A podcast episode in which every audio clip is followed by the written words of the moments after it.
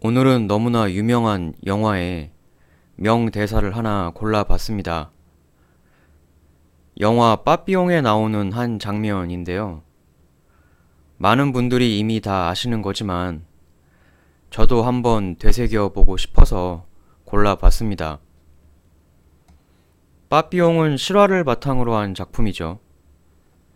다들 아시다시피 억울한 누명을 쓴 빠삐용이 외딴 섬 감옥에서 끊임없이 자유를 위해 탈출을 시도하는 내용입니다.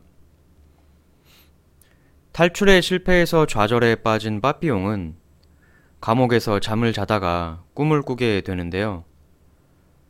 판사 한 명이 나타나 빠삐용에게 네 죄를 알고 있겠지? 라고 질문을 던집니다. 이때 빠삐용은 자신의 결백을 주장하죠. 저는 사람을 죽이지 않았습니다. 전 결백합니다. 그러자 재판관은 네가 사람을 죽이지 않은 건 맞다. 라고 합니다. 이에 빠삐용이 그럼 나는 무슨 죄입니까? 라고 반문을 하니 재판관은 이렇게 이야기를 합니다. 너는 인간으로서 가장 위중한 죄를 저질렀다. 너를 기소하겠다. 바로 인생을 낭비한 죄로. 벌은 사형을 구형한다.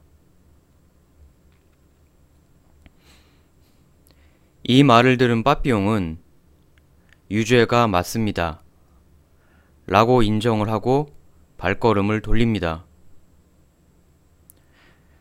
영화 빠삐용에선 인간이 저지를 수 있는 최악의 범죄로 자기 자신의 인생을 낭비한 죄를 꼽았습니다. 살인만큼이나 위중한 죄라는 거죠.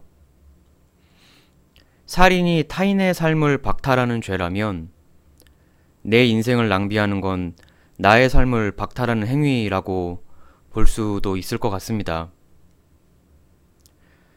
지금 우리가 보내고 있는 이 별 생각 없고 무의미한 시간들이 언젠간 눈물나게 그리워질 만한 소중한 시간이 될 수도 있습니다.